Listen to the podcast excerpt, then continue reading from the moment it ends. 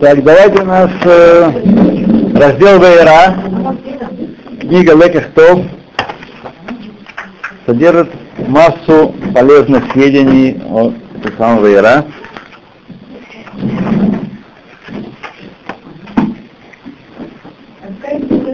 Книга называется Леках тоф, содержит тамцит, экстракт из более чем 50 книг по еврейской мысли и этике, как правило, современных книг последних полутора столетий. Вот. И книга, она очень популярна, находится во всех или почти всех еврейских домах. Вот. Да. Книжка очень заслужила. Да, есть такие книги, то есть везде. Вот. Написано современным языком, так переложенные иногда трудные мысли на язык ясный, отредактировано хорошо. Книжка. Тарат Мима — это рубеж 19-20 века. В конце 19 века, да. Рав Эпштейн. Рав Эпштейн — это племянник Несива, последнего главы Воложинские Ешивы. Да. У него есть книжка «Мой дядя Нециф». Он написал такую биографическую книжку, и как и все биографические книжки того времени, она очень интересна. Вот.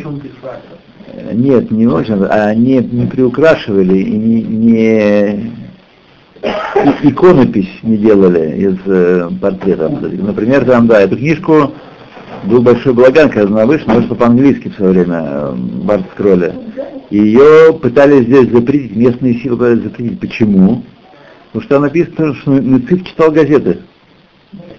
Нециф читал газеты. А поскольку изначально великий рав не может читать газеты, потому что это ужасное дело, поэтому решили книжку запретить, чтобы она не смущала поколение, так сказать, и не смущала молодые души. Да, молодые. Если он читал, кончилось дело, кончился я году.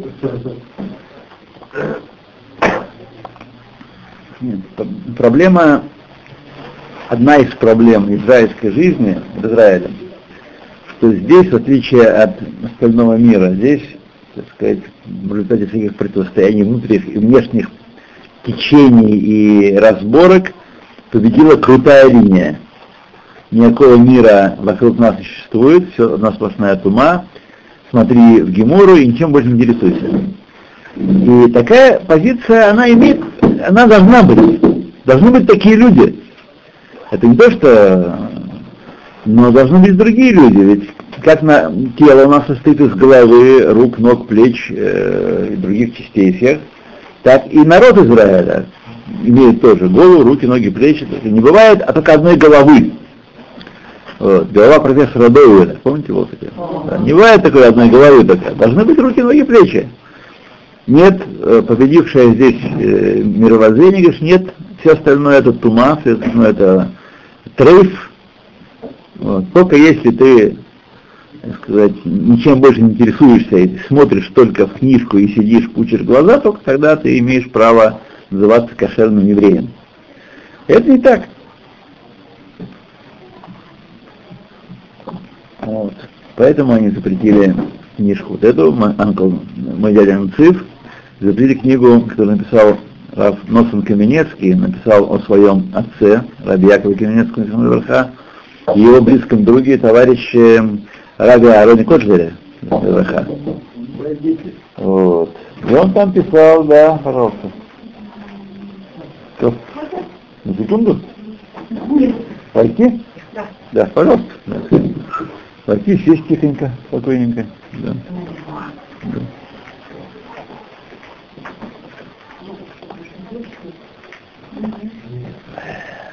Вот. Так что поспешили эту книжку тоже запретить, а книжка на самом деле глубокая. Книжка, которая из 1000 страниц, из них 70 страниц текста и остальное документы.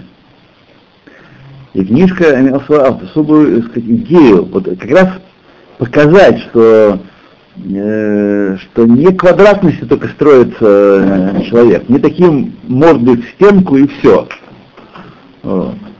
А эти два великих рава, они были образованными людьми, были прекрасно знакомы с иностранными языками и с русской культурой, в частности.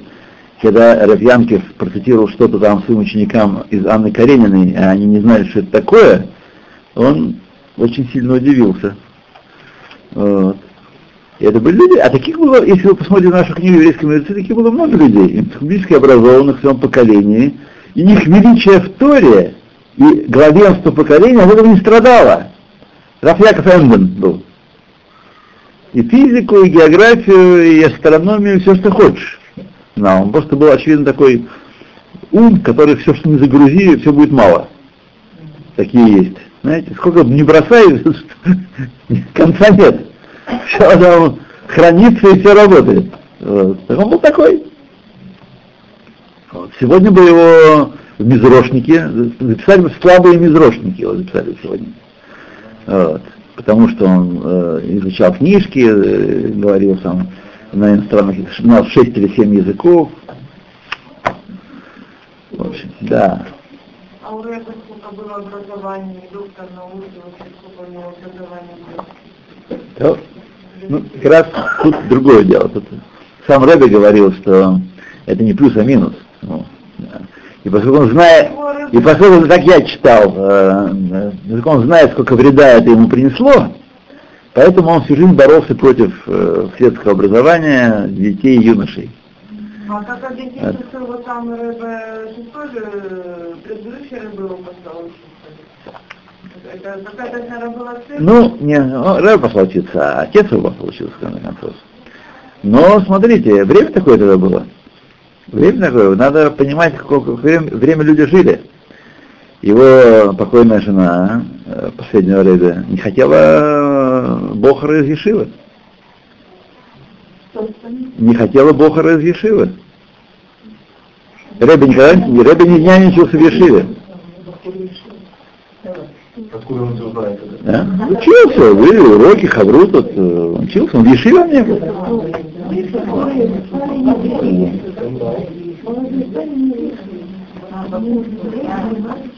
Да.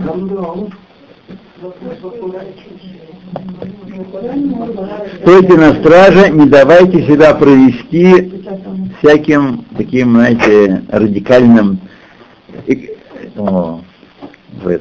крайнему фундаментализму. Еврейскому. Да. Радикальному и фундаментализму. Нам он не помешает.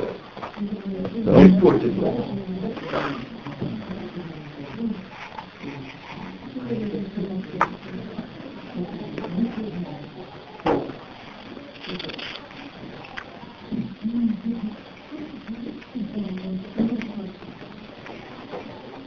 И говорил Эльким к Муше, и сказал ему: «Я Хашем». Понятно, сразу вызывает, привлекает наше внимание, вызывает вопрос, сопоставление. И говорил Эльким, и сказал: «Я Хашем». Что-то в этом есть. Сказано в Мидраш Раба, сказал Всевышний Муше: «Жалея о пропавших, и которые ломиштахин, которых нет среди нас, ушедших, которых нет среди нас. Много раз я открывался Аврааму, Исхаку, Якову по имени Кель-Шадай и не сообщил им, что мое имя Хашем, как я сообщил тебе, но они не логиргиру ахарей медотай», то есть не задавали вопросики относительно моих действий. Почему, да, от чего вдруг? Так. «Сказай Аврааму: встань, пройди по земле, вдоль, в длину и ширину». Вот. А он, когда хотел похоронить Сару и не мог найти поля, купил за большие деньги. И не сказал, слушай, мне обещана была земля, дай-ка мне уголочек-то, что это земля моя. Вот. не задал вопросики, где твое обещание. Сказал я Ицхаку: живи в этой земле, ибо тебе и твоему потомству отдана. Когда он хотел пить воду, не нашел ее, но спорили пастухи герарские с пастухами Ицхака и не давали ему пить воду и поить скот. Он тоже не говорил, где твое обещание. Сказал Якову: земля, на которой ты лежишь, тебе она отдана. Он хотел поставить шатер свой, и ничего не нашел, и только купил за мея ксита, за 100 монет, купил кусочек поля. И тоже он мне вопросики не задавал, где твое обещание. И не спрашивал, какое твое имя. Ну-ка скажи, какое твое имя? Как ты спросил. А ты в начале твоего посланничества сказал я тебе, ты сказал мне, как твое имя в самом начале. И в конце ты говоришь: с того момента, как я пришел к фараону, стало плохо нашему народу, ухудшилось положение нашего народа. То есть, где твое имечко, так сказать, где твое имя милосердия, о котором все тут говорят, намекают? Какое милосердие? Это сплошная тоска у нас есть через тебя. Это вот Мидраш так говорит. То есть, Ашем выказал мягкое порицание Моше Рабейну. То объясняет наши мудрецы, Рав Нойман в книге «Даке Мусор». То есть, о том, что Всевышний хотел от Моше Рабейну. Вот. Моше Рабейну жаловался перед Всевышним на трудности порабощения Израиля. По сравнению с отцами, которые не жаловались на то, что с ними происходит, и то, что происходило в частной жизни, они принимали, не задавая вопросов. Да.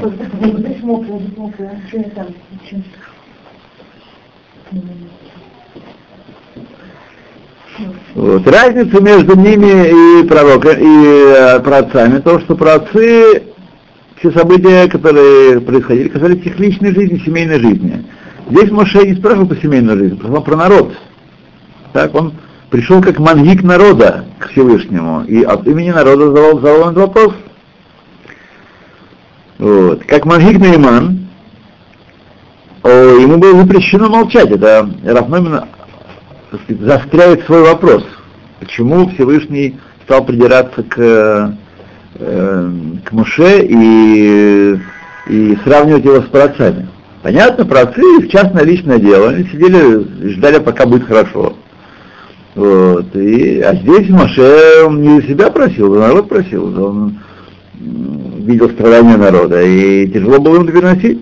Вот. И он не мог молчать, он лидер народа, он мог с Богом говорить на эту тему. Что-то не душно, да, друзья мои? А почему дверь закрыли? Она не открывается. Она не открывается, а подставить что-нибудь. Он сделает такое?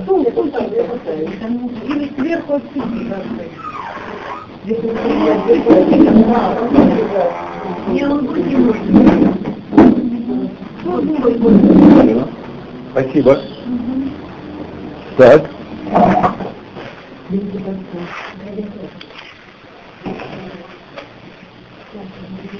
Объяснение слов этих в том, что притязание Моше, требование Моше было не воплем о бедах его народа, но то есть к Моше. Претензия к Моше была не в том, что он чувствует за народ выступает за него, но о форме, которой он придал свое требование. Что когда ты пришел, как когда ты меня послал, стало хуже моего народу. Ты сделал хуже, не знаю куда. Лама гереота лаамазе. Почему ты сделал зло этому народу? В этом сказалась претензия. И об этом Всевышний говорит, что он сомневался в праведности его путей. Ибо у Всевышнего все его качества зло не числится. Нету зла от Всевышнего. и все, что делает Всевышний, к добру делает. Так? И так мы поймем, почему, когда вопил Моше пред Всевышним за Маасе Эгель, почему ты гневаешься на свой народ, Всевышний ничего ему не сказал. Можно задать вопросы, почему он гневается на свой народ, почему, в чем причина. Так. Но здесь он сказал, почему ты сделал зло, а Всевышний не может уходить в зло. Так. Тут Всевышний задал вопрос о своей сути поступков Всевышнего. Так. И это называется легаргер аль-медатав, то есть думать, сказать, иметь, размышлять на тему его путей. Действительно ли такие праведные, как об этом говорят? И это, безусловно, большой грех. И поэтому, сказал Всевышний, отцы понимали, что все, что я делаю, к лучшему, а ты этого не понимаешь. Поэтому сказано сразу после слов Моше, для чего ты сделал своему народу, и сказал Элоким, атрибут суда Моше, и сказал ему, я Хашем. Ты думаешь, что я тут караю? Я Ашем. В этом действии есть много милосердия. Много милосердия. Вот. И понять, что Мидат Хадин внутри содержит милосердие. Чему это подобно? Я много раз уже говорил вам сегодня. Например, сегодня сейчас встал Израиль и победил всех своих врагов. Вот сейчас. С Египтом расправился, с Газой расправился, с Ливаном, с Хизбаллой расправился, с Сирией расправился. Всех победил, все, поджав хвост в свои норы, стали вроде хорошо, правда? Благословение, браха! Хуже этого быть ничего не может.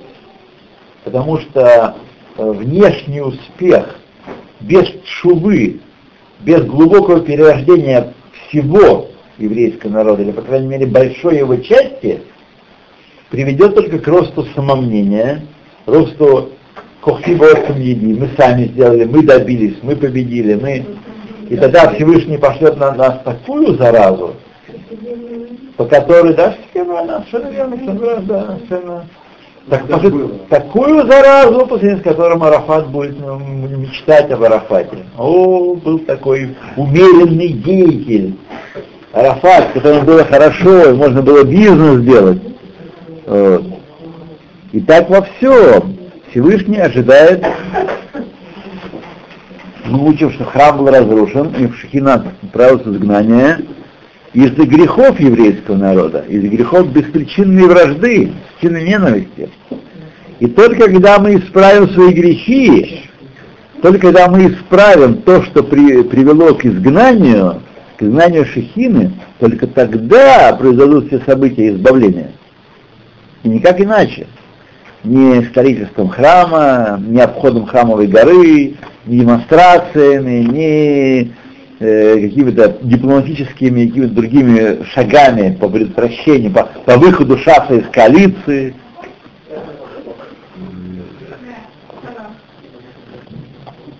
И в этом мы видим в том, что сегодня государство Израиль кукожится и отступает назад, в этом есть симоним.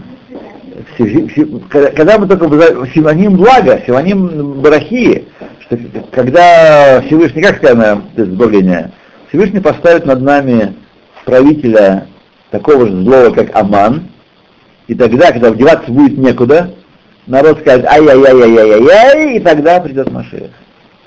В этот самый момент. Только когда все вернутся, а когда пока все будут думать, что мы с помощью шагов правильных, если все левые делают неправильно, мы правые сделаем правильно. Что будет хуже, чем не левые. Вот.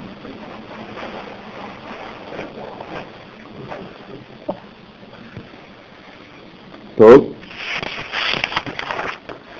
Дальше.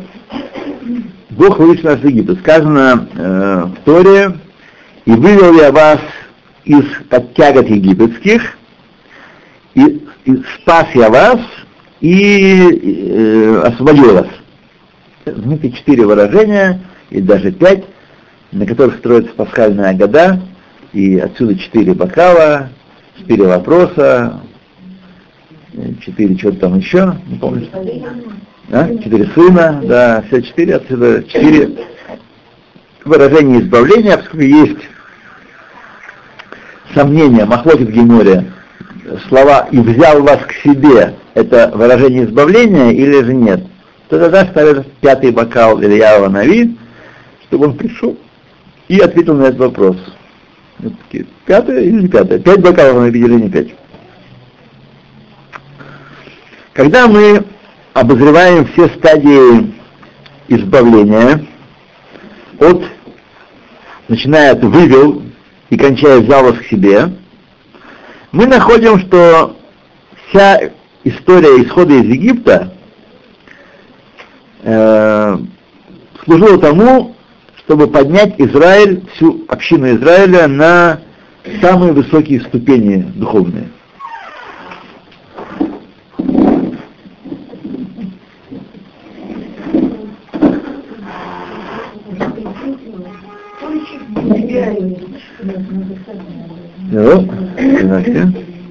Выход цети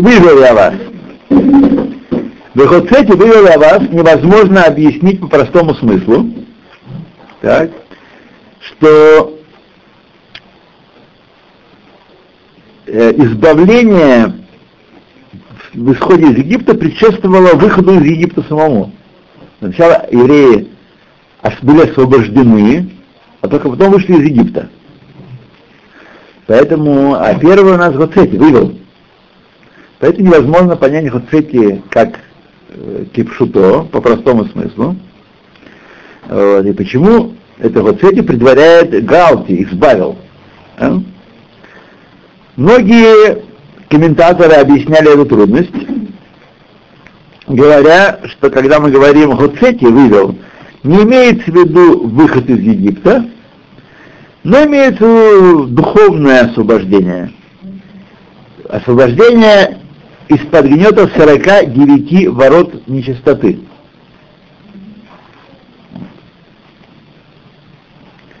Только после того, как...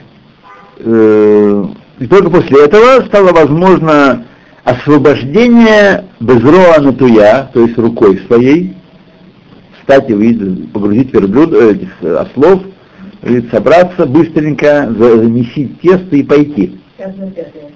Да. На пятое. Безроа натуя шфатим гдалим, и судами великими. То есть с помощью земных каких-то действий. Ведь Всевышний не взял их на орлиных крылах, они же не погрузились на облако и не поднялись. Они должны были ножками топ-топ. Вот. Это были иштадлут. Они не воевали с египтянами.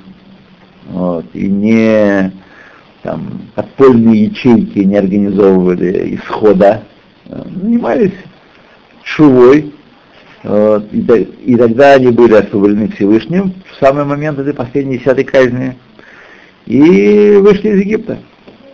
Только после того, как наступило освобождение из-под гнета, что ж такое у нас там творится?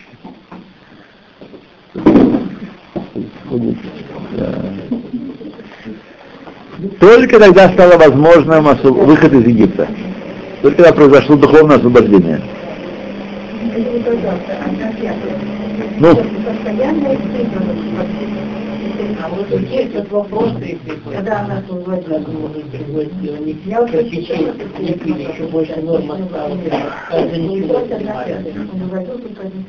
Возможно, я не могу сказать, нет сил делать большие обобщения.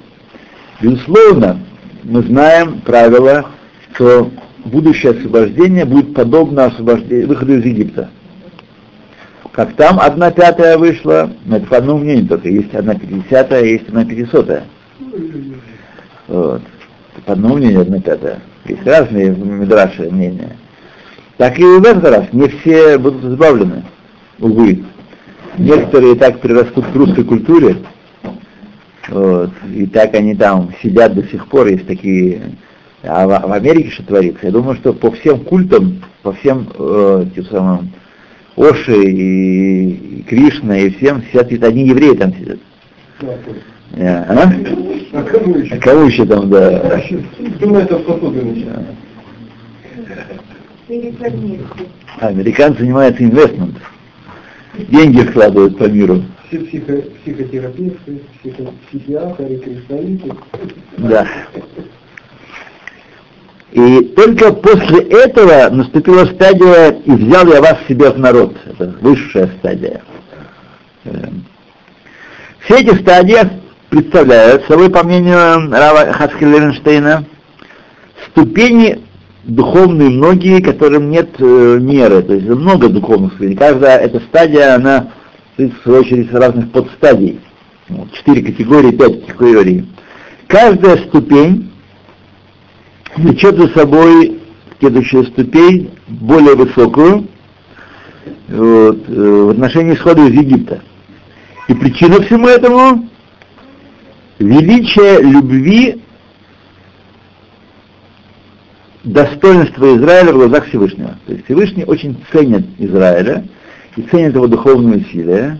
И каждую ступень, почему он поднимает его ступень на ступень, из любви, из внутренней любви, глубокой связи их с народом Израиля, его, которая возникла еще на самом деле до творения.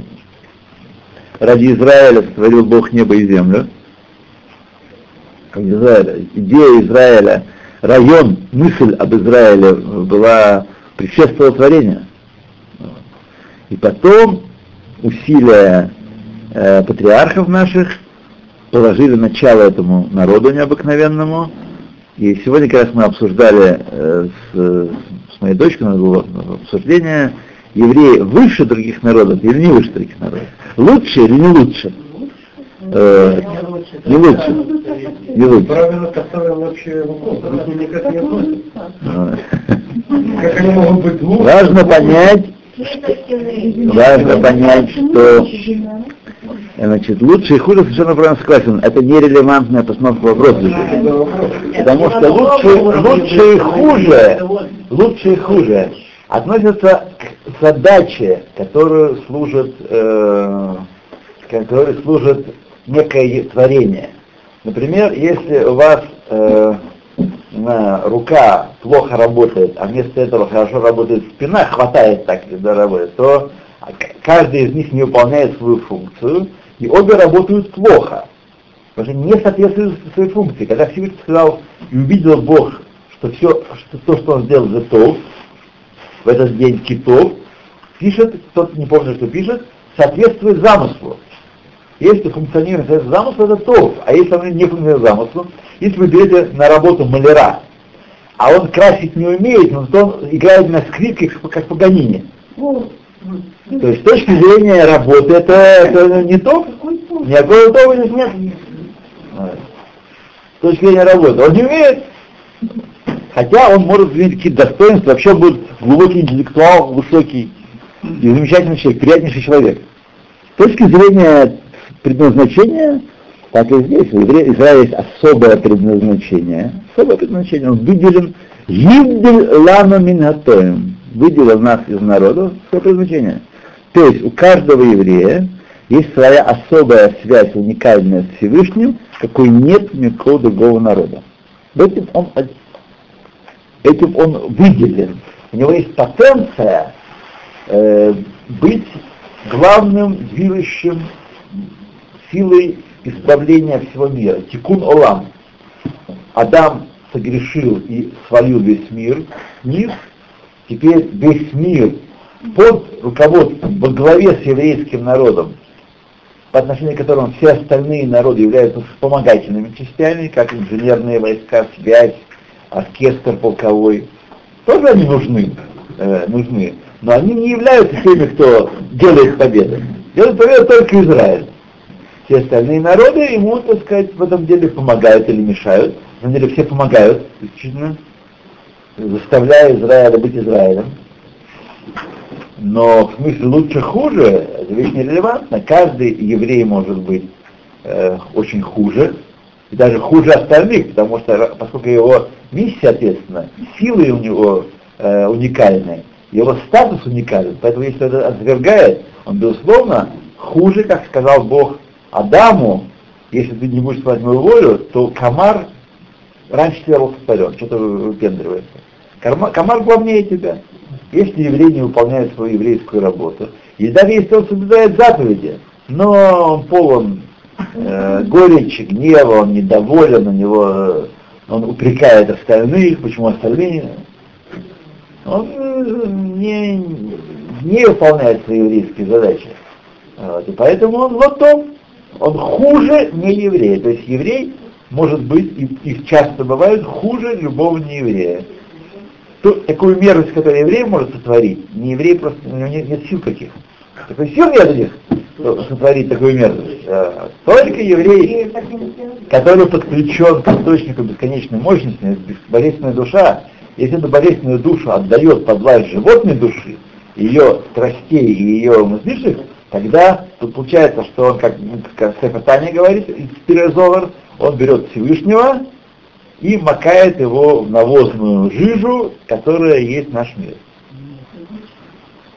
Это то, что делает. Причем, имейте в виду, упрек обращен не к хилонимному сегодняшнему еврею. Он вообще, бедняга, в реанимации лежит, и как вы... пациент в реанимации, у вас нет проблем, нет таких претензий, правда? Он лежит, и он только весь в трубочках одних, и к приборам подключен. Вот. И мы не знаем, жив он или не жив. Так и хилонимный современный человек, он в реанимации, что вы от него хотите. Вот. Он уже, так сказать, нет у него никакого хаюта своего. А упрек обращен к харидим. И чем больше человек, чем праведнее человек, чем больше он хахам, тем он больше ответственен, тем больше его сила, тем больше вред, который он может принести своими грехами. Поэтому сказано, Моше Аарон кенегед коль Исраэль. Кенегед коль Исраэль и в величии, и в падении. Поэтому, знаете, что все эти слова обращены не к ним, не к этим, не к Ольмерту, не к компании, а к нам. Вот. То и все это возвышение из любви Бога к Израилю. Дополнительное выражение силы раскрытия Всевышнего и любви его к народу Израиля мы находим в словах Агады. Здесь сказано: «И прошел я по земле египетской, я, а не Малах, не ангел, я и не Сараф». Сараф — это более высокий уровень ангела, чем Малах. Они было шалех, даже спецшалех мой, то же самое спешл, вот, почти как я, тоже нет. Они Ашем было Ахер, я Ашем прошел по земле египетской последней казни, никто другой. То есть, понимаете, что было в Египте? Мы не можем понять, мы читаем это какую-то сказку, так? Не можем понять, что если бы Малах оказался в Египте, он будет калькиль, он бы испортился. Почему? Он бы схватил туму, потому что плотность тумы была такая, египтяне наделали такой тумы, что только Всевышний мог пройти по земле египетской и не испортиться. Если бы Малах там оказался, и калькиль, стала бы синематека, дискотека, вот, травка, сразу бы это Малах, даже самый спешл, даже супер.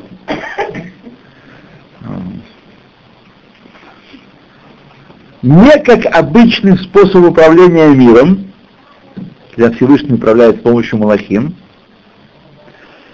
так было в чудесах исхода из Египта, которые делались, все чудеса делались до сих пор через шалехов, через посредников.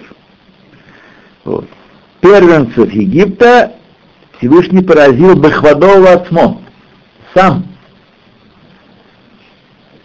И это раскрытие понимает особый смысл, если мы вспомним, что Рашем раскрылся им в самом нечистом месте. То есть из этого полного сокрытия произошла вспышка раскрытия. Видишь, что это такое было? Поэтому до сих пор мы сидим за пасхальным столом, не встать. Чтобы было раскрытие не просто, знаете, как оно, вот. Из полной тьмы, абсолютной, которую не выдержал даже ни один бамалах, самый высший, произошло раскрытие. Да. Так будет в Геуле этой. Это будет совсем уже хреново, и будет совсем непонятно, и мы будем не знать, куда деваться. И оставаться евреем, верным Торе, можно будет только с помощью силы веры. Никакие будут доказательства не работать, ни семинары Арахим, ни семинары Цогар, ни книжки, ни что, ни Рав Нойгершел, ничего не поможет тогда. Тогда оставаться евреем можно будет только потому, что предыдущее поколение хранили, и я храню, хотя все против вокруг, и я не понимаю ничего. Это будет голод такой. Вот. И эта нечистота достигла своего пика что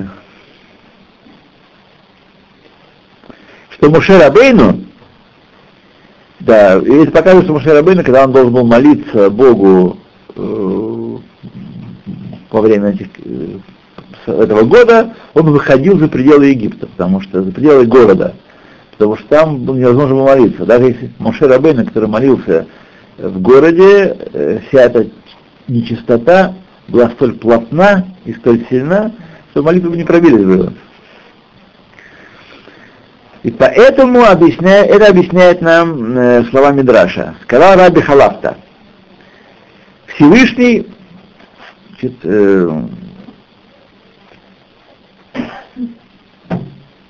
нет чудес, подобных тем чудесам, которые он делает. И его мощь не подобна ничему. Нет ничего, что можно сравнить с его мощью. Как сказано, «Гадоль Адонейну Баравкоах». «Велик наш Господин и изобилен силой». Всевышний чист и свят, Кадош Ватагор, и протянул руку нечистым.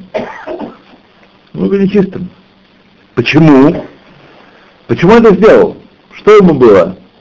Ангелы не видели разницы между египтянами и евреями. Ангелы не видели. Все он своим интеллектом. Почему ты этих спасаешь, этих губишь, они говорили ему. В чем причина? Именно потому, что он гадоль венара, силен и страшен, и ради Израиля, как он сказал Якову, «Я спущусь с тобой в Египет, и я выведу тебя оттуда». Я спущусь в Египет, я охраню тебя там. Охраню в том смысле, что всегда будет хорошо. В том смысле, что не дам оскверниться окончательно. В чем благо Всевышнего? В чем проявляется благо Всевышнего в Египте проявилось? То он не дал нам оскверниться окончательно и было кого выводить. Пятую часть, 50-ю, 500-ю, неважно. Было кого выводить. И он сделал войны Израиля. Один малах перевернул в дом, вот, и так далее. Как мы говорим здесь, и это само означает, нет подобных чудес, подобных чудесам нашего Всевышнего, что он не сотворил эти чудеса посредством Шалеха, но сам Всевышний, Богатого Отцмо, спустился в место нечистое, супер нечистое, чтобы причинить нам близость с Ним особенную, уникальную близость. Потому что, когда вас человек спасает, ну, дает вам шекель, там, вам не хватает шекеля, да, шекель. Хорошо, надо быть вам благодарным. Так сказать, особенно благодарность не запечатлится в ваших сердцах, что вы через 10 лет помнили об этом, как ты дал мне шекель и как я вообще... Нет. Да, но если человек спасает,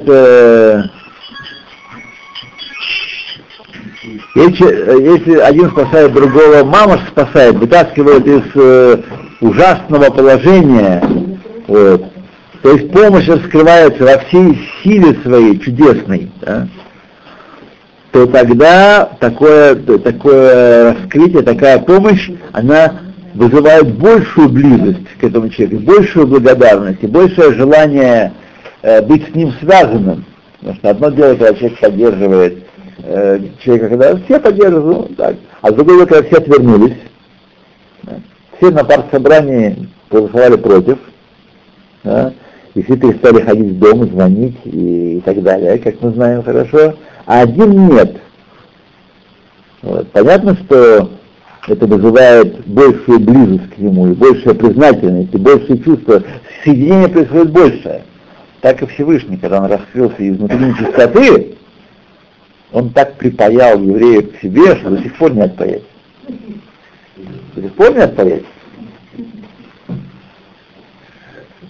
В Агаде мы говорим, если бы... Да, отсюда понятно, между прочим, знаете, это известный вопрос, тоже в Агаде спрашивается, когда мы говорили в песне «Дай Даену». Значит, там 15 ступеней в этой «Дай Даену». Если бы он сделал нам только это, а не сделал нам следующего, Даен нам было бы хорошо. То есть каждая эта стадия идгалут, раскрытия божественности, была потрясающая. И если бы мы остановились только на этом, это уже было бы очень здорово. Даену было бы нам, вот так бы схватило бы это переваривать. Но он сделал еще больше. После этого Даену он наступил себя еще на следующем уровне, который по сравнению с предыдущим еще больше. И так все 15 стадий. Не 15 ступеней, которые одна 10 сантиметров больше другой. Ну понятно, ну хорошо, поднялись на... Когда поднимаешься по лестнице, ну, так сказать, нет ничего такого драматичного, нет великой разницы между первыми ступеньками в высоте, которую мы занимаем. Здесь каждая ступенька была вышита в новый свет. По сравнению с предыдущим состоянием, это был свет, а там была тьма. Только теперь мы видим, какая это была тьма до следующей стадии. После следующей стадии мы видим, что тоже была тьма, по сравнению с тем, что он сделал нам дальше. Если человек сделал нам одно благо, благое дело, мы ему обязаны и привязаны, и благодарим его.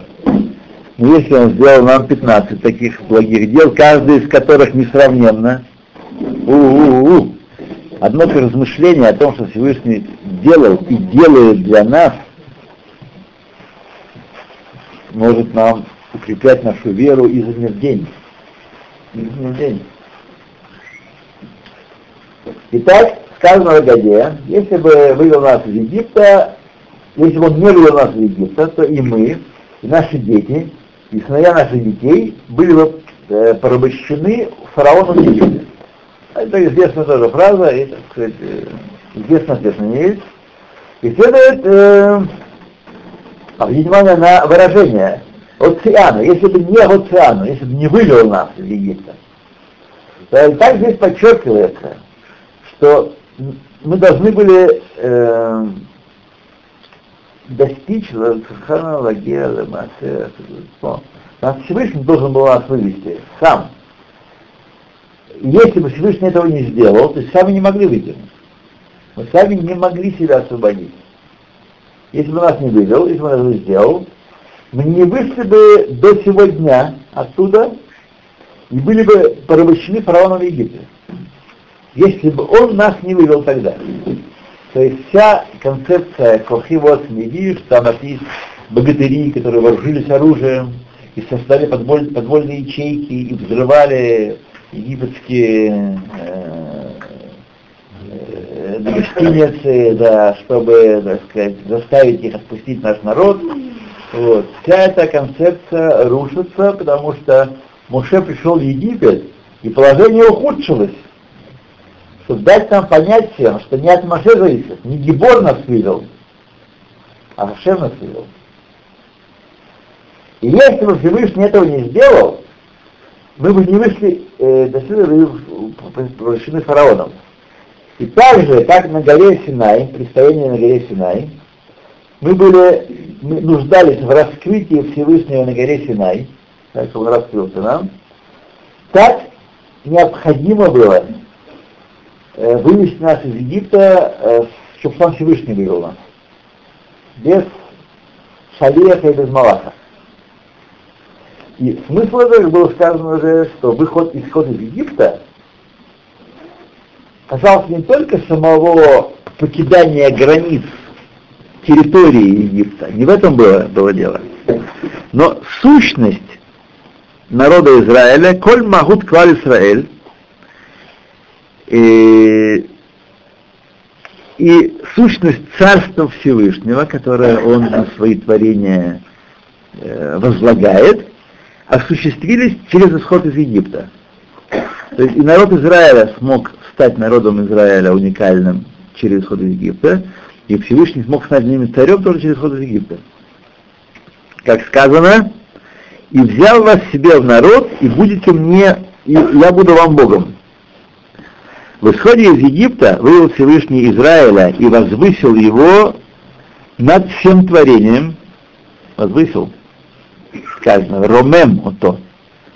Вознес над всем творением. Вот. И он стал, то есть это было на самом деле брия хадаша, новое творение из ничего. Не было такого творения, когда из потомков Авраама, Ицхака и Якова стал Ам Исраэль. Это новое явление. Это раскрылся замысел Бешвильторова Рейшис, Бешвильторова Исраэль, создан мир. Тогда только раскрылся. Это было непонятно за день до того, что это произойдет. Было непонятно. Вот. И также до того момента, как он его и вывел, Израиль был погружен в грех, а грех за мациют, он существовал. Какой грех, я не знаю, о чем он говорит здесь. И Всевышний было необходимо вывести его из этого греха и привлечь к себе. Из греха идолопоклонства, очевидно. То есть они были идолопоклонниками в массе своей, евреи.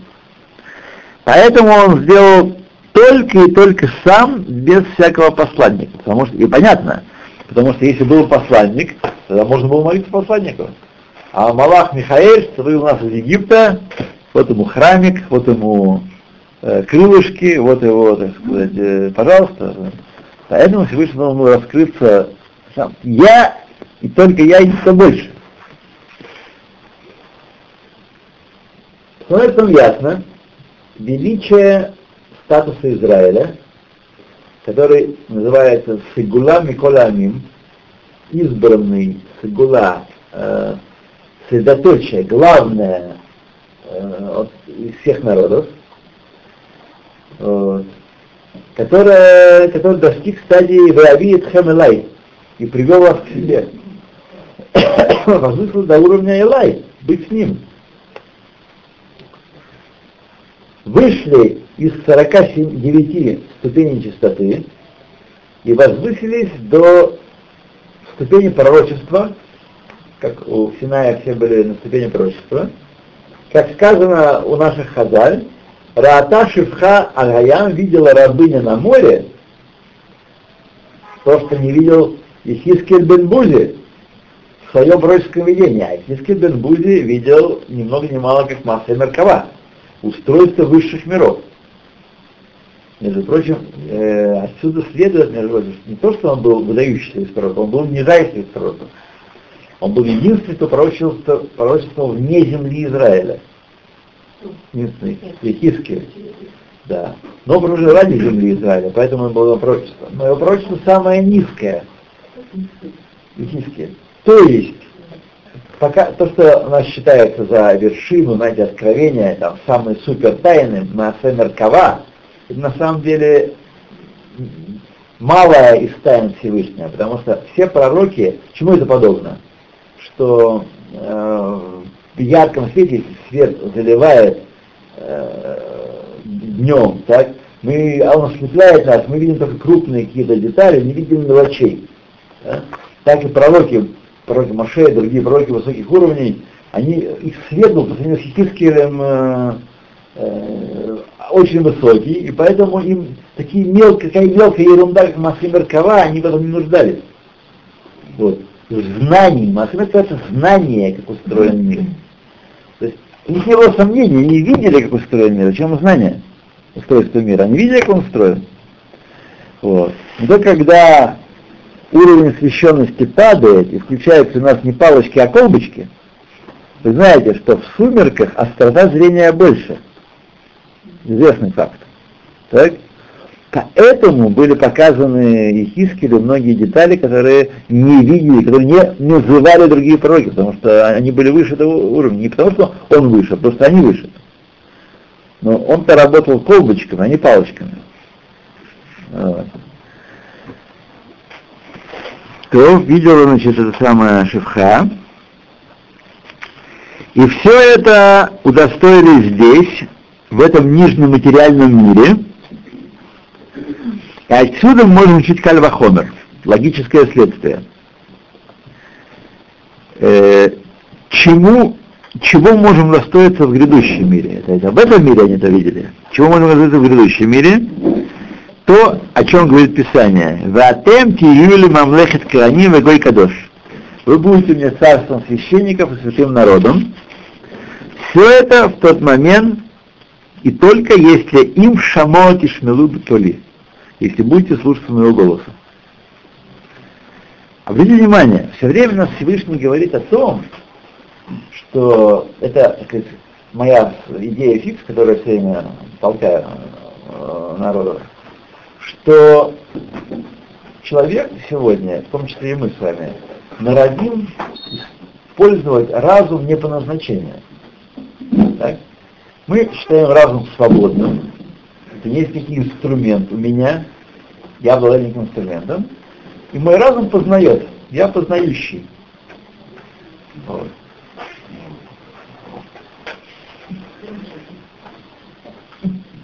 Мой разум познает, да.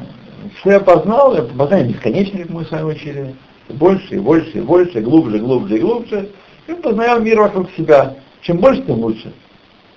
То он говорит, ошибка, друзья мои. Разум дал человеку, чтобы познать божественное откровение, сущность которого является устранение моего самости, моего разума перед разумом Всевышнего. Тора не что иное, как хохмат Ашем. Это мудрость его. Так? Тот, кто к ней присоединяется, тот, кто нивелирует самость своего разума, я сам умею, знаю, тот наполняется божественным светом. То есть разум он дал не как независимый, свободный инструмент познания, как думали и думают гуманисты, а разум он дал для того, чтобы понять его статус и подключиться, он только чтобы подключиться, есть большой ценор такой, большой канал связи, канал информации большой, всего нашего разума он хочет, чтобы подключиться к нему. Когда мы подключились, он наполняет нас сам, без всякого нашего напряжения ужасного. В этом суть человеческого разума. Не бороться с Богом, не разбирать его пути, не приводить в сомнение. Я получил эту книжку на... Одна христианская женщина, она философ. Она, в принципе, проблема у нее в жизни серьезная. Она философ. Философ мамаш, так сказать. Ее призвание... Не так, что не есть, да. А? Профессия. Призвание, больше, чем профессия. Призвание, да.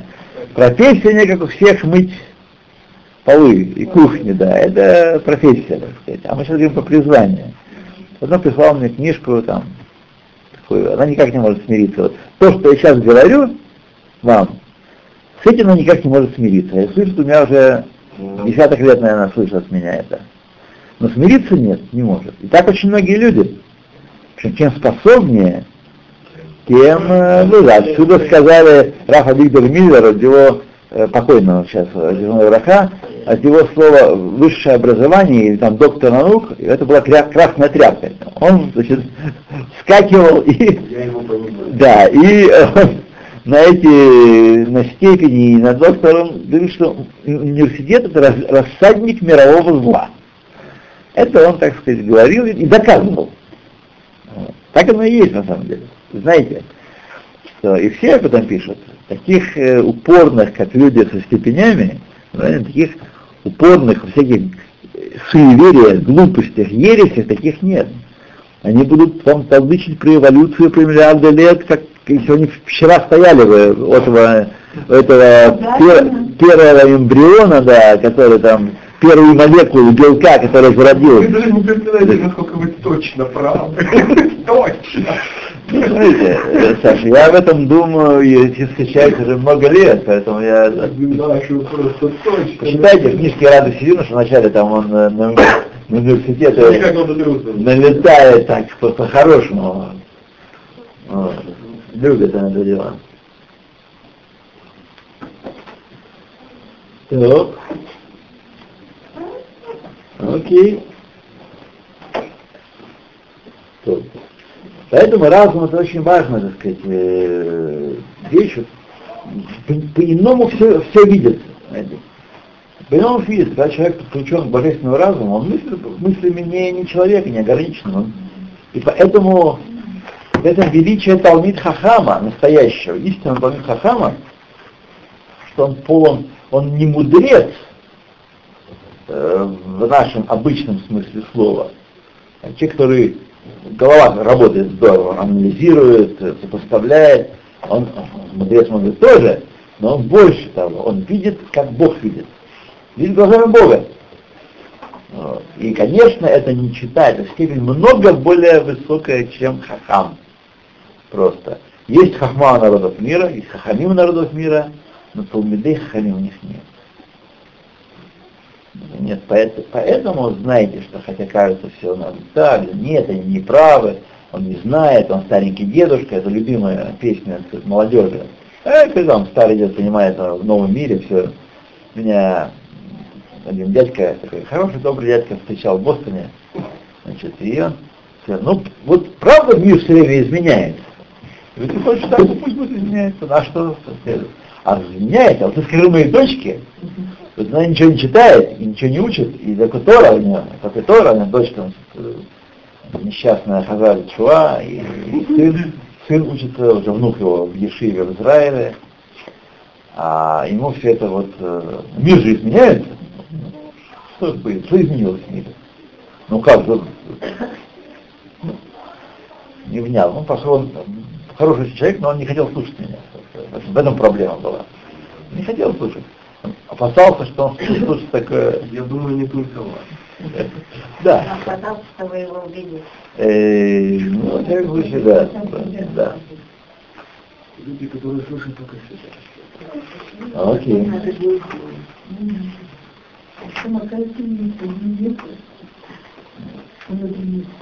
И сказал Ашем Моше и Аарону, чтобы они приказали сынам Израиля и фараону, царю Египта. Раша объясняет. И фараону, царю Египта, что приказали о нем,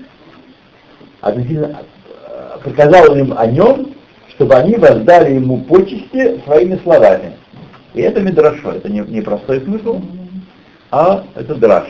То есть они были обязаны говорить с фараоном учтиво, из почтения, как царем. Положение, в котором Моше стал перед фараоном, злодеем,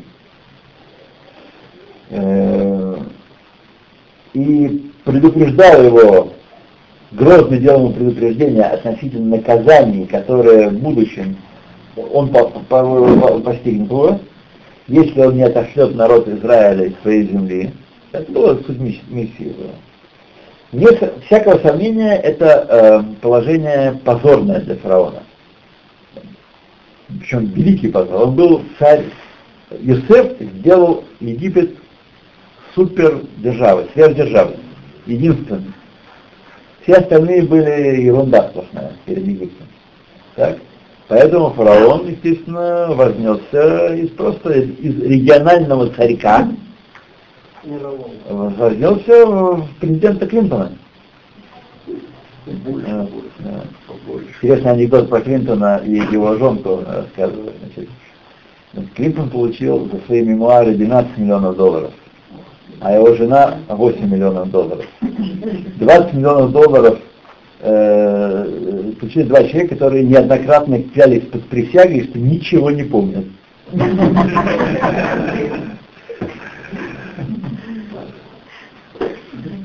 И это святая правда, даже не анекдот.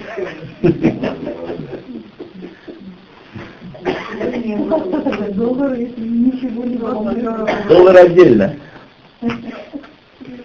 Хорошо, одна тетка написала про Клинтона, что Картер ему должен быть благодарен вообще поставить ему памятник Клинтона. Потому что до Клинтона невозможно представить, что может быть президент американский еще хуже Картера. Ой. А говорит, что Клинтон, да, может быть еще хуже Картера. А сейчас вообще там хлумники, и Хиллари, и этот самый Обама, это просто хлум. Хлум. Вот. И тем не менее, несмотря на то, что положение было фараона позорное, его вообще, что его ждало впереди? Шилбануи, потом Абум Агадоль. Вот. Тем не менее, Моше был обязан ему уделить почет. Давай почет ему. Лехалек кого? Ибо он был царь. Вот. Как сказано в стихе, и Паро царю Египта. Подчеркнуто было, не просто Паро, царю Египта. И подобную вещь мы находим в следующем разделе. Раздел Бо будет, перешел.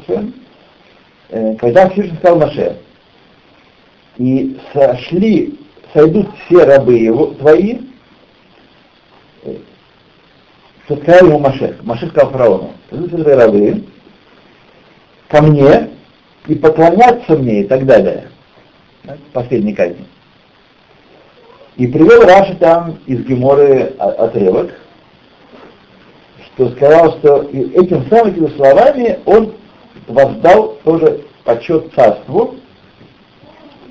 Он не сказал ему, и ты придешь ко мне, как было на самом деле. Так? На самом деле фараон сам пришел и в пижаме, бэм цагалайла, как поется в детской песне, и искал Моше, где Моше. Фараон сам пришел. Но Моше не сказал, твои рабы сойдут и будут меня просить. Он воздал ему честь, не посрамил его в этот момент. И отсюда мы учим, говорит Рав Хасман, очень важные вещи, основы. Первое, до какой степени отмерена мера наказания человека, в величайшей степени точности. Ведь мог Всевышний вывалить у него все целиком, так сказать, бетоново замешать, так и гору песка на отсыпку барахтается. Нет, все отдельно. За то, что он царь, полагается кого-то, за то, что он мерзавец, получается наказание. Порой весь Египет был наказан десятью казнями, что есть в них, хватает позора и посрамления в этих казнях, которые они переживали. Возьмем, например, казнь Стардея, которая сказано, у тебя и твоего народа, и на твоего народа взойдут лягушки. Так? И Раша объясняет, на тебя и на твой народ, в тебе и в твоем народе, в твоих кишках, скажем, бето, беха убехоламеха, убеамеха. Стардея будет в кишках, залезут в кишки, и будут там каркать. Квакать, да. Квакать и, так сказать, ножками биться. Будут нихнасин, бетох миаим нихнасином керкерин. Залезали и квакали. Какой здоровый? Как главное удаляется. Нарисуем себе фараона, который сидит на троне, корона на голове у него, и министры сидят вокруг, и лягушки квакают у них из живота, из кишок. И он говорит, и его слова не слышно. Только лягушки квакают, заглушают песню его. Есть ли в этом квот малхут вообще? Какое тут, по сути дела, уважение к царствованию? И так в остальных казнях. И несмотря на это, когда этот Раша, этот злодей, рассердился на Моше и сказал ему, после того, как уже получил 9 казней, в день, когда ты у меня увидишь, что умрешь, так, после этой казни сказал, Вышел Маша от него, разгневанный, вот, и разъярился на него за то, что сказал, не увидишь больше лица моего. Так? И чтобы не нанести урона чести славе царства, квот Малхут, сказал тогда в Ярду Авадеха Эль-Илай. Тогда, в этот момент, когда фараон уже, так сказать, отпустил всю упряжь свою, всю удила, отпустил и уже говорил там неизвестно что, накануне 10-й казни, и тем не менее Моше в своей речи не позволяет его, так сказать, воздавать хулу ему, дает кавод ла-малхут, честь царствования его. Это ему так Всевышний? Так Всевышний приказал, да и так надо, из того, что записано в Торе, так мы должны поступать. То есть, из того, что все рассчитано с величайшей точностью.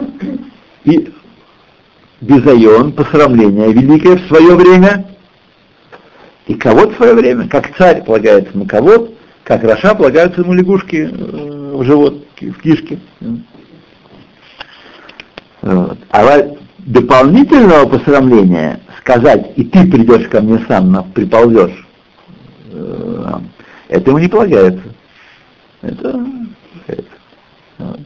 И вот насколько, значит, ну давайте мы сейчас остановимся с вами. Мы молодцы, я считаю. Мое мнение. Не мешали.